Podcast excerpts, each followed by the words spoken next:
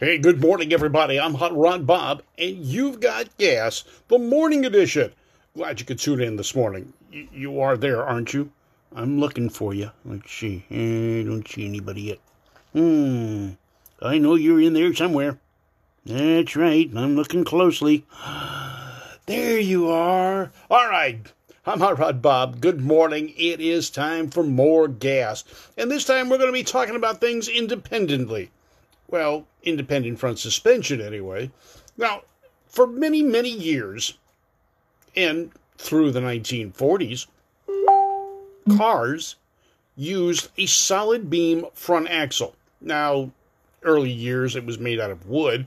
Later years it became iron and it was forged and it was a solid beam. It kept those front wheels straight. Yes, it kept them in line. Now you could adjust camber and caster by bending that solid beam axle.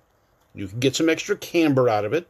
You could tip it back with wedges where the spring mounted and change the camber. But it was very limited. Now, in 1904, a young man named William Brush helped bring about the modern front end suspension on cars by crashing his brother's car. Mm, yeah, that's a good excuse to tell your brother. I designed a new front suspension. Of course, I had to give up your car to do it.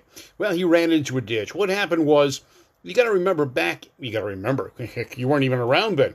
But in 1904, very skinny wheels, in some cases, they were wood wheels like you had on a buggy, on a horse drawn buggy, and parallel leaf springs on each side. Again, tillers some had steering wheels, but in either case, there was nothing to dampen the movement or the shimmy back and forth or the bouncing of the chassis and car in suspension. Well, after this accident, sending him into a cow pasture, I'm sure he found some cow pies, and through a barbed wire fence, I'm sure he got nicked a little bit. Mr. Brush, with his brother, designed an independent front suspension. Now, they used coil springs. They used a flexible front axle. It was wood. Again, that was the major component back then. And it did have, well, some other dampening devices in it that dampened the bounce, or shock absorbers as we know them now, to keep the flexible hickory axle from just bouncing. Well, it helped. It made a world of difference. It was complicated for the time. And some European automakers tried to use a similar type method, but without real success. Gottlieb Daimler, Daimler in Germany was the leading company that did that. However, most manufacturers stood fast with leaf springs because they were simple, they were easy to assemble, and they were inexpensive. Less moving parts, less to assemble, and that stayed in, in pretty much the way it was for the next 25 years. Now, cars started getting independent front suspensions in the early 1930s, except for Ford. Yes, Henry Ford, the, the man who made the Model T and became famous for his production, didn't use parallel leaf springs. He used a single leaf spring that went across the axle, not a parallel with the frame. Now that was ended up that ended up saving him a lot of money because you needed two springs per vehicle rather than four. It saved on assembly time. It was rugged. And it didn't have some of the side effects of parallel leaf springs. So that was Henry Ford's answer to the issue. It was an inexpensive way of doing it. It worked. Other companies at that time came up with friction shock absorbers, and those were to dampen the movement, the up and down movement of the axles. You had to adjust them and you had to tighten them from time to time and replace the worn out pads that were in there, and that was metal to metal for the most part. They squeaked a lot. Now, if you oiled them, they really didn't do much good. But 25 years after Brush had his brush with death, independent front suspensions and coil springs started becoming popular. Now, 25 years later, suddenly about 1934, General Motors, Chrysler, Hudson, and others reintroduced coil spring front suspensions, and this time with independent arms. We call them A arms or lower control arms, and an upper control arm, keeping the tires parallel as they went up and down through the motion with the coil spring and a hydraulic shock absorber they dampen that motion, making the vehicles drive a lot smoother and handle a little bit more predictably. Now, I've had old cars with those suspensions, and they're smooth, they're predictable, they're not the greatest, depending on the manufacturer. Now, my 48 Plymouth, for example, has independent front suspension on it, 1948. Not really uncommon by that point. Mm-hmm. And that's where you find that, well, they didn't have it down quite right. They didn't understand handling concepts of the time. And my car goes into positive camber when you make a turn. So the outsides of my tires tend to wear quicker than the insides. Now, for handling purposes, and when I was racing, we would adjust negative camber into the front. This way, when you went into a turn, you put pressure on the sidewall of the tire, the tread tended to become more flat and you handled better. If you look at race cars today, especially in the case of circle track cars, you're going to see the outside wheels adjusted at a different camber than the inside front wheels. And you'll even see some guys actually bend their rear axles to get negative camber. This way, when the vehicle shifts, the weight shifts over, the flattened tread area becomes better contact with the ground. Now, not all cars used coil springs at, at first, and uh, Ford, as I said, was one of the last companies to switch to a coil spring front suspension. Henry, well, he was sold on his single spring. It was cost effective, and through 1948, Fords used independent leaf springs, one in the front, one in the back. Very reliable, gave a bouncy ride, but very reliable and inexpensive. Henry II saw the error of the ways, saw how everyone else was going, and finally conceded. And with the 1949 Fords that came out, they had an independent suspension pretty much the same as everybody else's. Now, everyone had a different take on this, and even today, the independent front suspensions are different from one manufacturer to another. They've all got their little edge. Now, with the advent of struts in the front, front, uh, front strut, the strut acts as the locator. You have a lower control arm, not necessarily an A shape as most American cars were, but an arm that pivots. The shock absorber or strut assembly with the axle on it tends to keep everything in alignment. Another variation, the MacPherson strut, came out in the 1940s. One of the engineers for General Motors in Europe, Opel, came up with this design. General Motors didn't really like it for the US market, and it became something that was pretty standard on European cars long before the Americans adopted the strut front suspension. It's simple to assemble, it's simplistic in its number of parts, it works quite well in You'll find many cars using it. Now, there's also the Chapman strut. Now, this is a little bit different in that your axle or hub assembly is not part of the strut. The strut is a shock absorber and spring system that will bolt to the axle. The lower control arm still is the same as if you would had a regular MacPherson strut, but the Chapman strut is a little less expensive to maintain because it hasn't got the axle as part of it, and the shock absorber and spring assembly will merely bolt to that. Now, independent rear suspensions came about later on, and although the Europeans first used it to improve ride and handling, the Americans took a long time. As a matter of fact, the first independent rear suspension production car that I can think of in the U.S would have been the Corvette in 1963. Now, they've been tried by others, and there's the De Dion type that's kind of a swing axle. Corvair had a swing axle independent rear suspension. I guess, you know, before the Corvette, the Corvette had a swing axle assembly. It really had its issues. Volkswagen used it, Porsche used it, Mercedes used it, Alfa used it. It was used quite extensively, but it really didn't get the attention it needed and the refinements it needed. The Corvair helped get those refinements done with their unsafe at any speed reputation because of the swing axle and the rear wheels tucking in hard corners and when you lifted the throttle and the weight came off. They addressed that with limiting straps. On a Volkswagen I had, we put what was called a Z bar on the back, and the Z bar was basically the shape of a Z, and it connected the right to the left and kept the tires from tucking. So that was the purpose of that. There were limiter straps. I used sway bars as well on Volkswagens I raced, and uh, it worked quite well. I never had the issue that a lot of people talk about. Now, other types of suspensions that came into play were air suspensions. That's nothing new. Air ride is not something new. As a matter of fact, um, heck, it was available in the 1950s on some vehicles. Wasn't quite perfected, and it did have its issues. Sometimes you saw cars that looked kind of cool being lowered, and the only reason was is their airbag system gave up.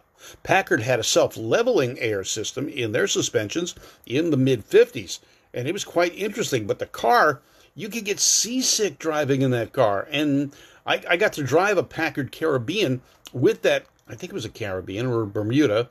It was a convertible, and I was a, a, a driver at an auction I volunteered at an auction to see what it'd be like going through one of these big auctions. I'd never been to one before. Well, I got to drive this Packard. Jay Leno came over to look at it, and he educated me on this car because what the suspension did is it self leveled.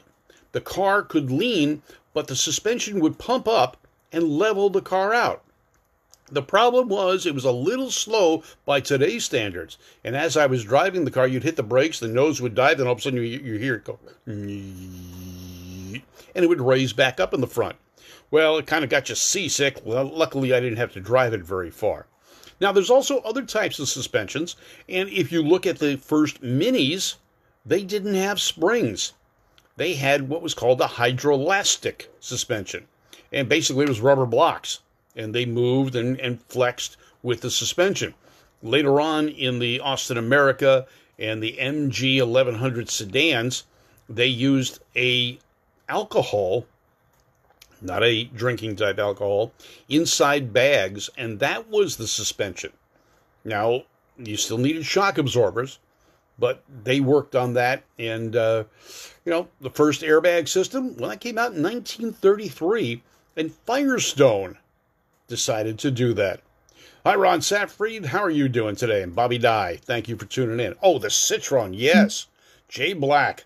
That's the vacuum operated system. Vince Yamasaki, how are you doing today, sir?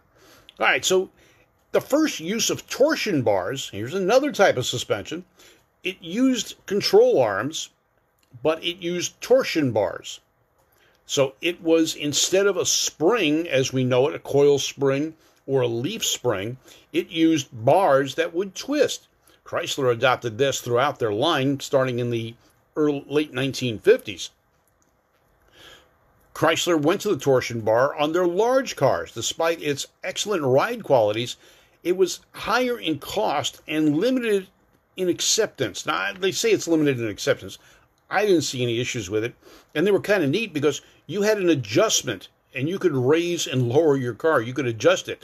The problem was that adjustment was also integral to the alignment. And when you lowered the vehicle with a torsion bar suspension, you gave it extra camber. So if you didn't have the vehicle in the right ride height, the tires would wear quickly. So they, uh, they, that took some issues, and they figured it out. You know, now Chrysler also used inline torsion bars. They followed the parallel, they were parallel to the frame.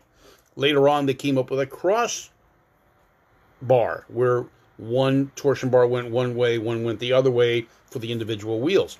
Volkswagen used torsion leafs basically and a torsion bar.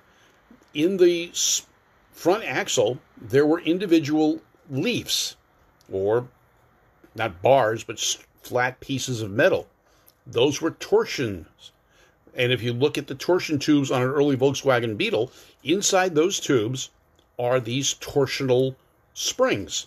They're not a solid piece, they're individual leaves or pieces. And you could you want to soften the ride up, you took a leaf out. You wanted to lower the vehicle or adjust it, in the center of that twin I beam was a bolt or something that held those springs in place. What we would do on the early Volkswagens to lower them is to cut a circumference around that holder that held those springs in place, weld in brackets and an adjuster, and you could move that piece and turn it, and that would entail lowering or raising the vehicle. Now, for off road uses, people turned it the opposite way, raising the vehicle up, giving it more ground clearance.